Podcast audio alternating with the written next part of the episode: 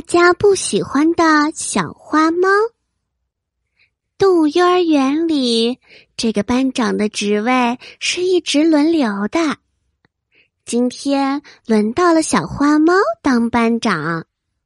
这一大早，小花猫就收拾好书包，来到了学校。它可神气了呢！小花猫坐在桌子上。他看见小山羊正在香喷喷的吃着蛋糕，他对小山羊说：“小山羊，把你的蛋糕给我拿过来。”小山羊说：“为什么呀？”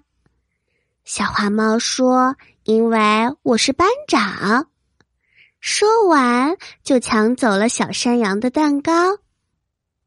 小花猫吃完蛋糕，觉得有些口渴。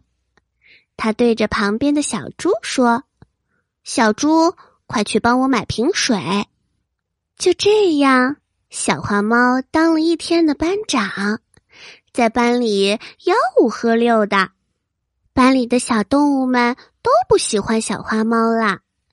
时间久了，小花猫就连一个朋友都没有。它走在路上，难过极了。